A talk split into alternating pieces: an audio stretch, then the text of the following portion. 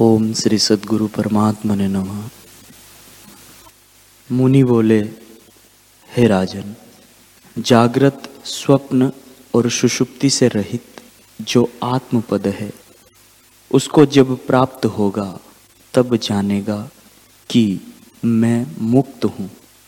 तेरा स्वरूप तो केवल आत्म रूप है।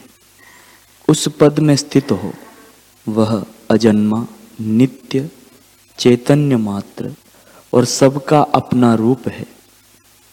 उसी के प्रमाद से दुख होता है।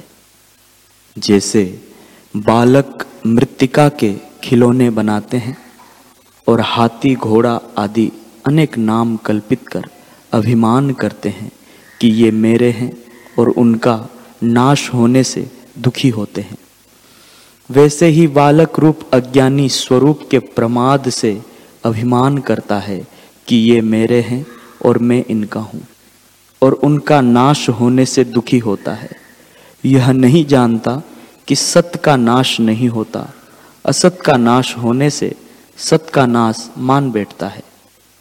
हे राजन, जैसे घट का नाश होने से, घटाकाश का नाश मानिए, वैसे ही मूर्खता से दुख पाता है।